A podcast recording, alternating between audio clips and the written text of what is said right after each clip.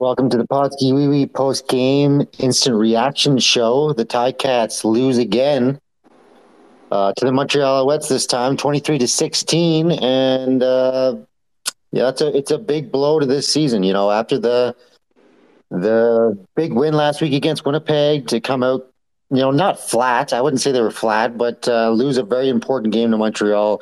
They lose the season series. The Alouettes are 4 points up on them now in the Eastern Division. Josh, this was a tough loss. So first things first, got to send positive thoughts to Rodney Randall. Hopefully he comes back healthy. That was tough to watch, quite frankly. I just wanted to get that out of the way off first because we're gonna get pretty negative here, I would suspect. You mentioned they didn't start off slow. They didn't, but once again, they finished slow. This has been a problem. And the thing is, can't even blame it on the quarterback. No. Dane Evans was fantastic's probably too big a word to use, but he was pretty damn good today. The problem 22 of 29 for 75%, 288 yards, no touchdowns, but also no interceptions. So not a spectacular night, but those are decent numbers. No, and for the, you know, QB wins crowd, people are going to throw this loss on him, and I don't really know what more he could do. Keandre Smith with a big fumble. Keandre Smith with a big drop in the back of the end zone. Guys, I don't know. I didn't like the call to go for it or to not go for it. I know the field goal put them up by one, but they drove that ball from their own 5-yard line down to Montreal's 2. I think you got to try to punch it in for a touchdown. You have to punch it in for a touchdown there. And just they kept shooting themselves in the foot. They allowed Montreal to pick up first downs on second and longs, which has been a problem. They committed way too many penalties. And then at the end of the game, when they're putting together a drive at the end there, why is Keandre Smith trying to reach out for an extra yard when 6 or 7 yards there would have been fine? You know what I mean? Mm-hmm. Like, he's fighting for more and really didn't need to do that, and that was game. Also, I didn't, you know, they had that drive late in the fourth, and they used Wes Hills. They ran the ball very effectively. They were down, like, at the 2-yard line. Why throw that pass in the back of the end zone? Why not just hand the ball off to Wes Hills? If he doesn't score a touchdown, he's probably going to get a yard, get you close enough so you can, you know, do a QB plop or hand the ball off again. I don't understand that play call. It looked as if the initial receiver was supposed to be Tim White, but he got blown up in the back, like in the backfield. It definitely looked like the play. I mean, you're not going to go back and watch it again, but when they showed the replay, it definitely looked like the plan was to get Tim White to kind of sneak out of the back there and just dump one off to him for an easy touchdown. But I'm with you on that, man. Like, Wes Hills is, he's limited in his skill set, but what he can do is run people over. In fact, that's really the only thing he can do. He's not going to run away from you. He's not going to make you miss. He's a downhill runner. That's what he does. 2 yards out, you've been running him. He picked up like 40 yards in that last drive on his own. You don't hand him the ball twice inside the 2. Makes no sense. Especially when the offensive line is playing that the way that – sorry to cut you off there, Josh, but – no, go ahead. Especially the way that the O-line was pushing around the Montreal defense. Great tonight. Yeah, they were. Running the ball, pass protection, I thought they were fantastic. There was what? I think they gave up one sack. There were a couple of holding calls, obviously. You're going to get that in a game. The team overall, I thought, was pretty undisciplined tonight. Over 100 yards in penalties is pretty inexcusable. But for the most part, they were bullies in the run game. They were great in pass protection. You've driven over 100 yards, and you have second and goal from the 2. 2 runs is going to – Wes Hill's a big friggin' dude. He's going to get you those 2 yards to get that touchdown. I don't know why they – It was one of those things where it's almost as if they, like, overthought it a little bit. You know what I mean? Like, yeah. Oh, they think we're going to run, so we should pass. But then they think we, you know what, you know, you go back and forth. And to me, I think it's more egregious that they didn't go. I understand there's going to be people out there to say, well, you got to take the points because it gives you the lead. I don't always agree with that. There was so much time left in that game that even if you stop, they get stopped there. They're still only down by what would have been 2 at the time, I think. And you're asking Montreal to essentially drive 80 yards, which they may have done. And if they did, bully for them. But I think the odds are more in your favor of getting Montreal off the field at some point before they score a touchdown. And then, because what it did, they kicked the field goal. They give Montreal the great field position, and the Elks march down and score a touchdown anyway. So, I don't know. I know you and I disagreed a few weeks back when they went for it inside the 5 early in the game against Montreal. Even though they didn't capitalize on it, I like the call. You didn't. In this situation, again, I'm thinking, just watching the game and the way that was unfolding in the second half, I knew Montreal was going to go down and score. Like, I just knew it. And then I thought the game was over, and then it looks like it's like, oh, man, Dane's dealing out there. And the fumble happened, and we are where we are. Yeah, no, what do you think about the defense tonight? I thought that the defensive line didn't get any pressure on Trevor Harris whatsoever. Really miss Dylan Wynn. I know we said in the preview on the pod this week that I didn't think that was as big a loss. It was a big loss. You're right. I don't remember, maybe once or twice where he got some hands in his face. I know Lee Autry early in the game had a big pass knocked down, but other than that, man, it was Harris was. I don't think Harris had a great game, but he was able to sit back there, and if you give him time, as limited as he is, he's going to pick you apart because that's what he does. Yeah, he didn't really have that strong of a first half, but he ended up with pretty decent numbers, 26 to 35. 74%, 244 yards, and 2 touchdown passes. So that's a typical Trevor Harris game. He's going to complete a lot of passes, but like what did you say? He went 24? What was that? 26? 26 to 35.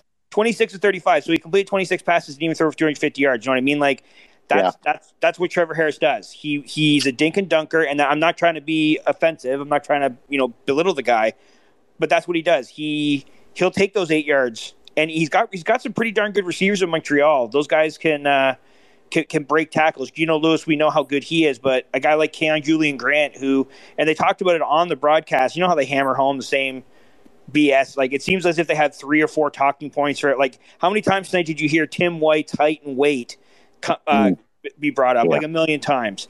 But they mentioned that Keon Julien-Grant, receiver for the Owls, he doesn't really go down on first contact, and he caught a couple balls, and it's like, no, he doesn't go down on first contact. So he's got guys that'll make people miss. And if you give Trevor Harris time, as bad as he can look at his worst, he can look phenomenal at his best. And tonight was a middle-of-the-road game from him, but you give him time and he's going to beat you.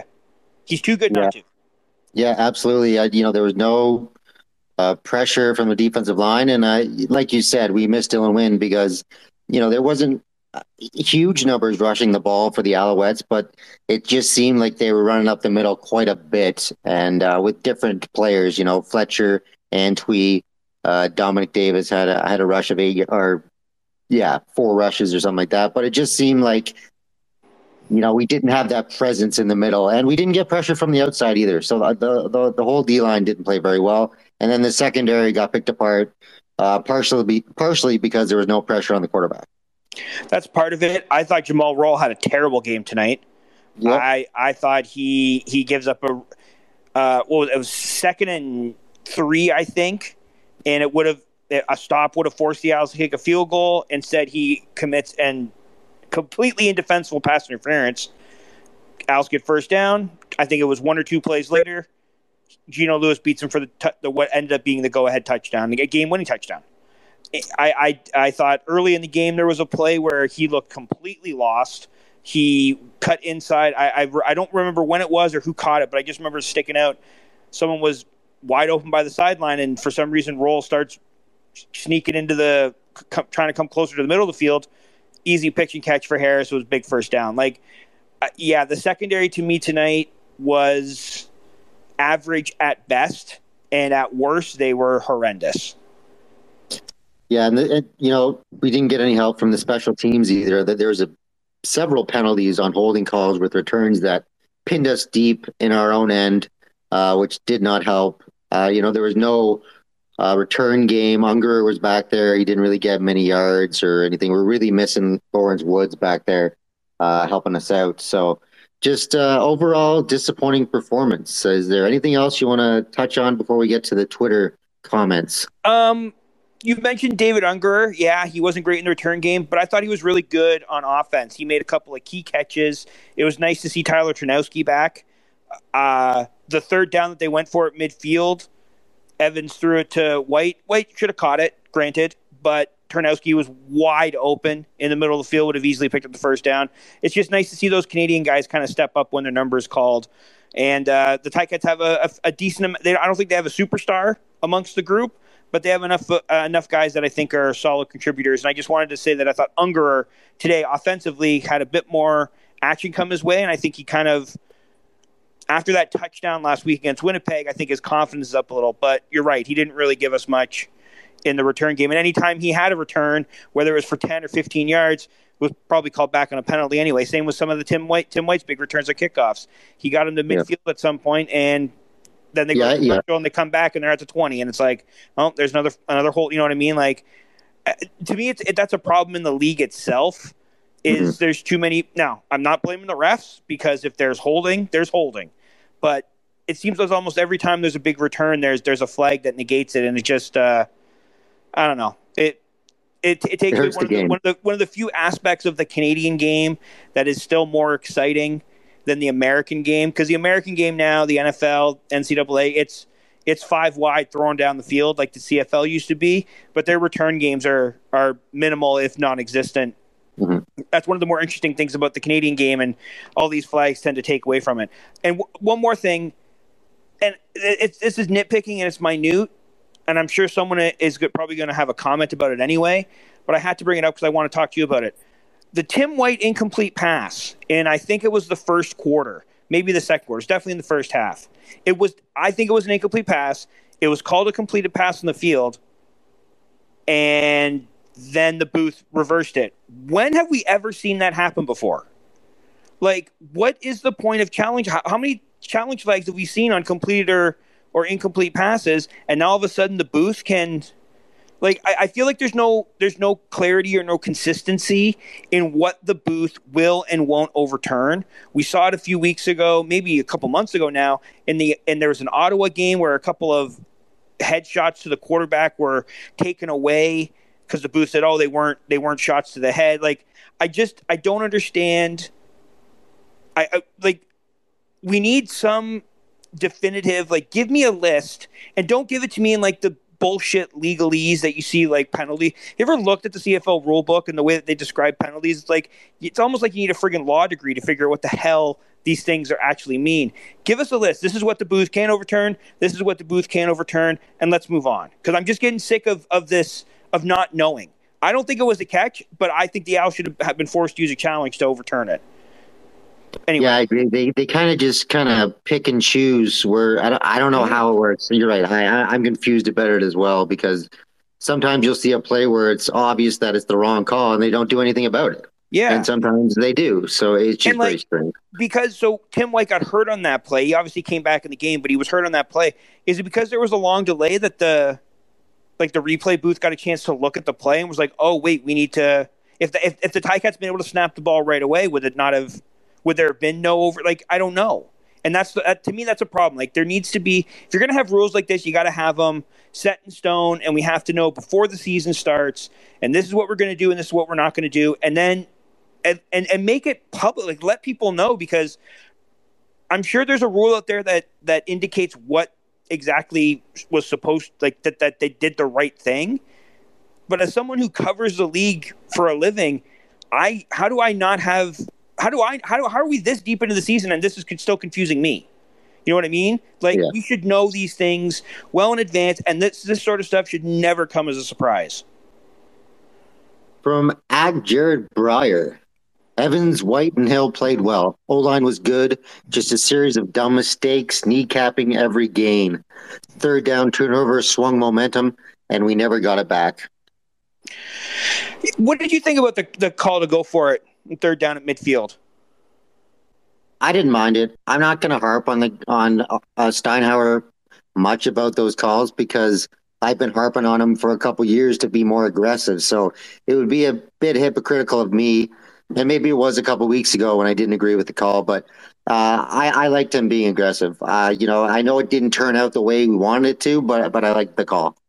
Yeah, I liked it too. I like teams going for it. If you're 3rd and 3 or less, and you're in that, like, kind of no man land where, like, a punt could really not really make much of a difference and you have no shot at a field goal, I say go for it. I also like the fact that they took shots downfield again. I think we're seeing the playbook open up a little more, and I don't know if we would have seen that earlier in the season if things would have been different, but it's nice to see it now regardless. Yeah. From Antonio Calola, something like that. I'm so sorry, but I butchered. Oh, I'm not reading that comment. That's offensive. Sorry. No. Oh, no. Oh! Is it all caps? Yeah. Antonio. Yeah, that guy's a goofball. Calola? Yeah. He's an idiot. Don't read his comment. No, I'm not going to. From our buddy Jim Martin. Too many penalties, too many drop balls, and too many effing horns. Not Dane's fault. The passes all looked on the money. Also, we only dressed one extra receiver, and then two went down. Though White came back. Seems too risky to me. I don't think White – he didn't look – and when he came back, didn't look any – I think he had a great game after he came back. He looked great. Yeah, he did with Tim White, that is. But Poppy White obviously went out and didn't come back. But yeah, Tim White, he went out. It didn't look too good for him, and then he came back and made some really good plays for this team. So he seems to be all right. From Claudio Raposo, just what Coach O always says: games are decided by key plays. We didn't make those key plays tonight. Thought O-line played well. Dane still looked confident back there. D was working for 2.5 quarters, and is Hills the new starting running back? I mean, I agree with most of that. See, I honestly, if this game would have happened in July, I think we'd be a lot more upbeat than we are now. But this team needs wins, and lose it's too little, too late, right? It's too little, too late at this point. Exactly. It's like we have the offensive line now, and I think that if we had this O line and Dane had time all season, we might have been okay. But now it's just after this loss, it's too little, too late. I think. Yeah, like it's not time for moral victories, and like no. Again, you don't look at this game and you see. To me, I didn't see a bad team. You know what I mean? Like this wasn't. We've seen them play some bad football. This did not look like a bad team. Like Claudio said, this was a team that just didn't make the key plays and made too many mistakes. And the big plays Montreal made and Hamilton didn't, and that's the margin of victory in games like this. So I know maybe there's a lot of people listening that are thinking we're going to be like burn everything down and fire everybody, but I'm not in that camp, but I'm also not in the camp of like, oh, well, they were close. Like it's a loss. And in late September going into October, those losses mean a heck of a lot more, especially when you had, 9 of them previous. Yeah. But yeah, this game swung on a couple of major plays and that happens in football games sometimes. From Evan Fantesti, big improvements on offense, I'd have to say. It's a little more exciting to watch them actually get first downs and move the ball down the field. I mean, yeah, silver lining, I guess. Yeah. From Corey Allen, what an abusive relationship. We think maybe they have changed, then right back to doing the same things the next game. Unable to close the door in the fourth, unable to finish drives after the second half. Costly turnovers. Dane offensive line running back seemed to have a decent game. Yeah, the second half problems were abundantly clear. What did they get outscored this one? Like 10-3? I mean, that's not like Montreal lit the world on fire either, but no, man, I think they got 6 points in the second half. Yeah, they went Montreal got 21-6. Yeah, that's not good enough. No. From Trooper 421. Feel bad for Smith. Drop TD followed by that fumble. Tough few minutes. This loss isn't on him. The team just lacks finish overall. Well, it's not on him, but I mean, he did make I'm not going to fault that. That touchdown catch would have been tough. Anyone making that catch would have been hard. That's a 25-75 and 25% chance of catching it, and he made the best play he could. So I'm not going to harp on that. The fumble though, you got to know when to just go down. And I love guys that fight for extra yards, but time and place, man. Time and place, and that was not the time and place to try to fight for an extra 3 friggin' feet. It was time to tuck the ball and go down and live to play another down. There was still plenty of time left. There was barely under a minute, maybe just over a minute left. There was it wasn't do or die is what I'm saying. So no. If that was to happen on 3rd and 6, he's stretching for the first down that happens, I got no problems with it because you have to get that first down. But in this scenario, he should have just gone down. And again, I'm not going to place the full blame for it because they got to that point due to mistakes previous. But man, that was a killer. I mean, it was the play that ended the game essentially. So of course it was a killer. I feel that's obvious when you think about it. Yeah, and I saw Nick Lewis tweet something out like the exact same thing you just said, basically that there was no reason for him to be stretching, you know, in that situation, and it's unfortunate. From JDY85, when we had the ball on 2nd and goal in the 4th and threw it instead of giving it to Hills again, was a terrible call. After what he did on that drive, I can't believe they wouldn't just let him punch it in. Looks like he would have had made it too.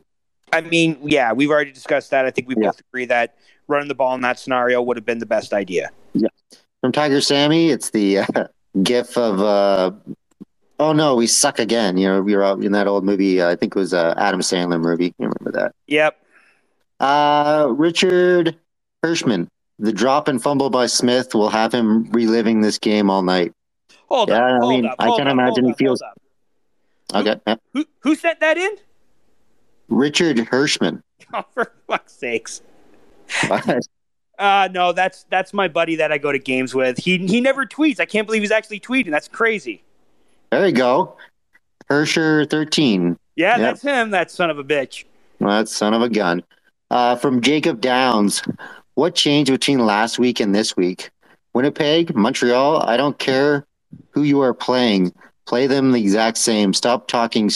Taking stupid, dumb penalties. Throwing up 48 against Winnipeg was impressive, but getting no more than 16 against Montreal is poverty. I can't anymore. That's football, man.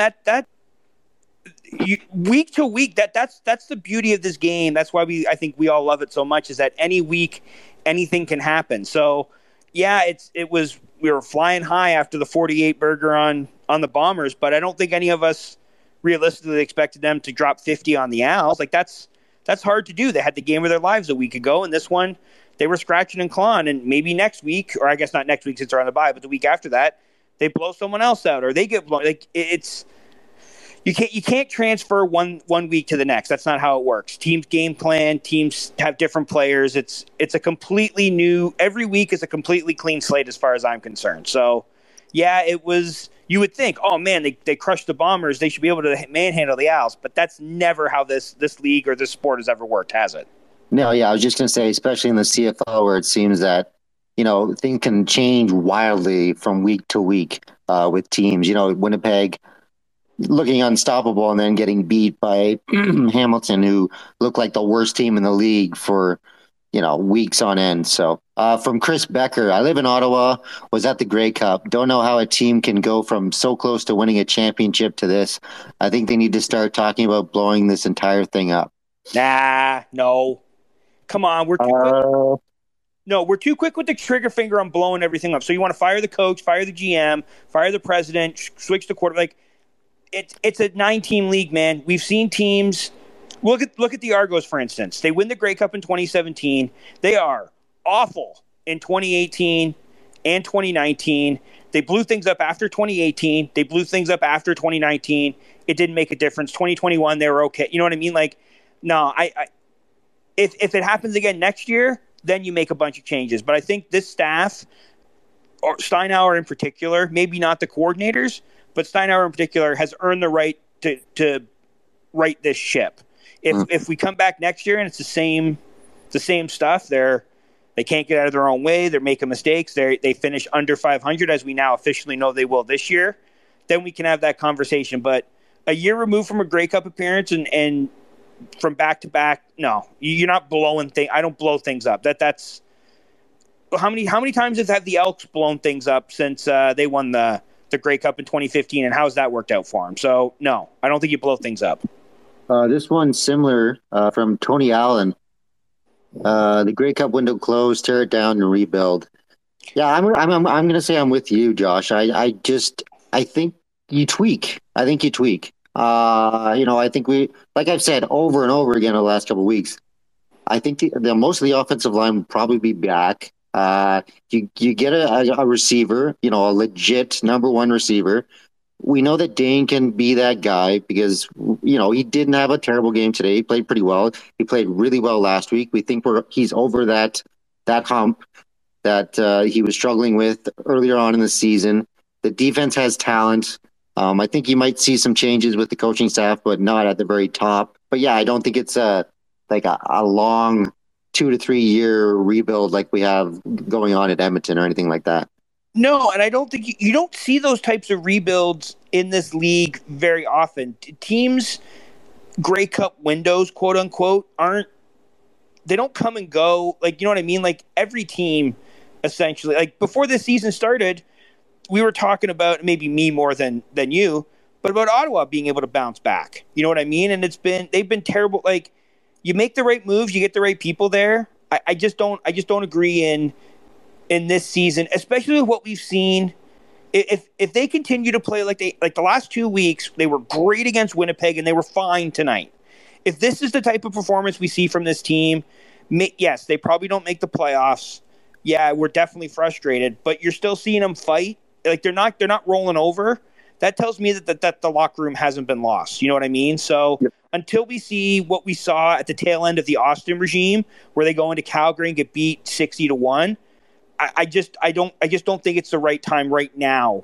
This offseason to me is not a blow it up and start from scratch. This is a let's go, because the Grey Cup's in Hamilton. This is a let's go see if we can find the piece or two that'll put us over the top. And then if it doesn't work, then I'm all aboard the blow it up train. From Jacob Downs, I don't know what goes on during halftime, but it needs to change. Only one game this season that we had a decent lead and blow it at, and that was against Winnipeg. Up 34-14 a week ago, won that 48-31. Up 10-3 against Montreal this week, lost 23-16. Rebuild time? Question mark. A lot of rebuild going on. Yeah, well, I get it though, because coming off I get it too. After last week's win, I think everyone may have felt a different way. Well, you and I did. We were a little more positive about this team after last week. And I'm not as down on them as I would normally be after a disheartening loss such as this. But I think now I think we can settle into that realistic, okay, maybe they'll be in these games, because they don't have any juggernauts left in their schedule. Like, I mean, the massacre at McMahon's going to happen. We know that for a fact. But the Riders, the Red Blacks, like, they're not exactly going up against, you know, the Bombers or, you know, the 2009 Owls. Like, they're not exactly going up against any juggernauts. So they're going to be in most of the games they play. You know what? Can I just ask if there's any other questions about blowing it up? Can we just, I think we've said enough about that. Yeah. Okay. From Habcat. Hamilton would be a really good team with the Owls receivers and anyone else's defense. Terrible display. I honestly believe they are a single receiver away from being a team. Like how many weeks have we said this now? But they're a go-to receiver away, I think, from being a really dangerous offense. And the defense is good enough to, like, I mean, we're harping on the defense. They only gave up 23 points tonight. So you give up 20 to 23 points most weeks, you're going to be in or win most games in this league. So I know we were disheartened by how poor the defense played, but at the end of the day, they did their job-ish. The offense didn't come through enough. From Copper Sox, cliche but true, and Josh said it pregame, but we lost the turnover battle. How many points off turnovers? Yeah, that's exactly it. The turnover on Downs led to the touchdown, I believe. The fumble didn't lead to anything, but that's because the Owls weren't trying to score. They're trying to run out the clock. From Ari Katz, this was a game the Ticats should never have lost. The Ticat defense has underperformed in all but one game this year. Go figure with the talent that's there. On a positive note, and to build on in 2023, is the play of Unger and Ternowski, which may spell the end of Durant. Oh, Durant won't be back. There's no chance. I don't think so. That's got to rank up there. Maybe we'll do a. I don't know if we'll do it this week, or maybe we'll do it. Maybe we'll do it this week because there's no Ticats game. But we got to do a deep dive on where Durant ranks amongst the worst free agent signings, because just he was injured to start the season. I don't know if he's injured now or if he's just not on the field. but he's been a complete flop, has he not? Yeah, just completely invincible. Yeah. Like, he might have a couple catches since he's been here, but other than that, nothing. Makes Mike Jones look like Andy Fantuz. No kidding. From Adam Consoli, disappointing, and although the season is likely done, I feel they could be building something in the direction Dane is the way. See, it's funny. We're getting two really different thoughts that the team is looking competitive and therefore perhaps providing hope for 2023. And then there's the other side of the spectrum. People are just like, blow this motherfucker to the ground. You know what I mean? Yeah, so I know. It just shows you the duplicity of Ticats Nation when you can't please everybody and sometimes you please no one. Yeah. A lot of the times, no one. Nick Tesla, 3rd and 2 at midfield with a whole quarter to play. Okay. But 3rd and goal at the 2 with the game on the line. Not okay. Also, typical Ticats loss this year by trying to do too much, leading to a game sealing turnover. I mean, I couldn't have said it better myself. From Canadian Ben, run the ball. Hills look great out there. Yep. Yeah, do you think he looked? I thought he was really good, but I do, like I said earlier in the show, I do think he's definitely limited in what he can do. Like I think the whole line made him look really good tonight. I think that because they opened up holes. Yeah, and it's Donnie Jack was back there. You know, Sean Thomas Erlington got a couple carries, and he got first down carries on most of the time he touched the ball. So I just think the offensive line was bullying the Montreal defensive line for the most part tonight, and it made those look really good. Yeah, for sure. From Eric Goland, punting horrific. From him again, O-line is set. Excellent again tonight. Something seriously wrong with the defense. Yeah, you know what? I do think, I know we were high on Domagala earlier in the year, but he really has regressed. And I mean, he's not as bad as he was as a place kicker. And Seth Small, I mean, if they can keep that guy around, I think they found their kicker. He's pretty reliable. I think they said on the broadcast tonight, He's now the only kicker in the league to not miss an extra point. I think he's something like 22 or 25 on the year on field goals. Like, I'll take that.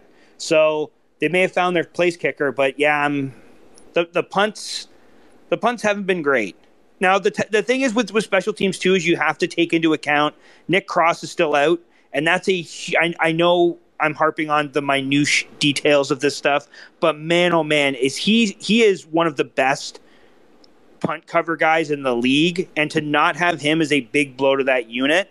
So I think punt coverage and then punt returns, regardless of how good Domagala is playing, would be even better if Nick Cross was still out there.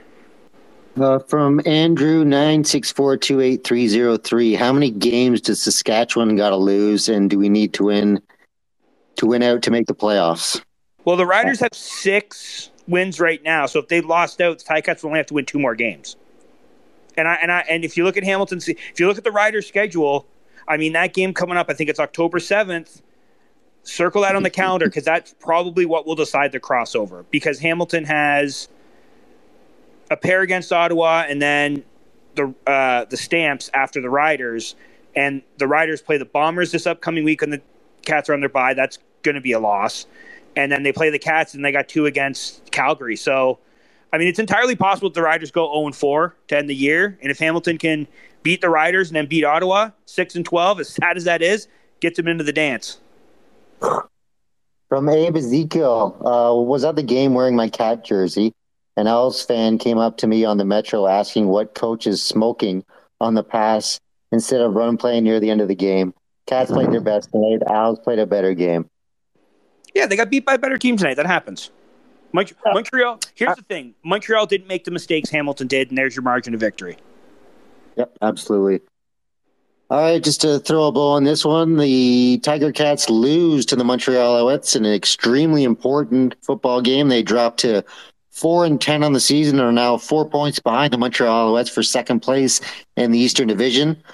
I'm Mike Graham. Eat 'em raw. I'm Josh Smith. Eat 'em raw.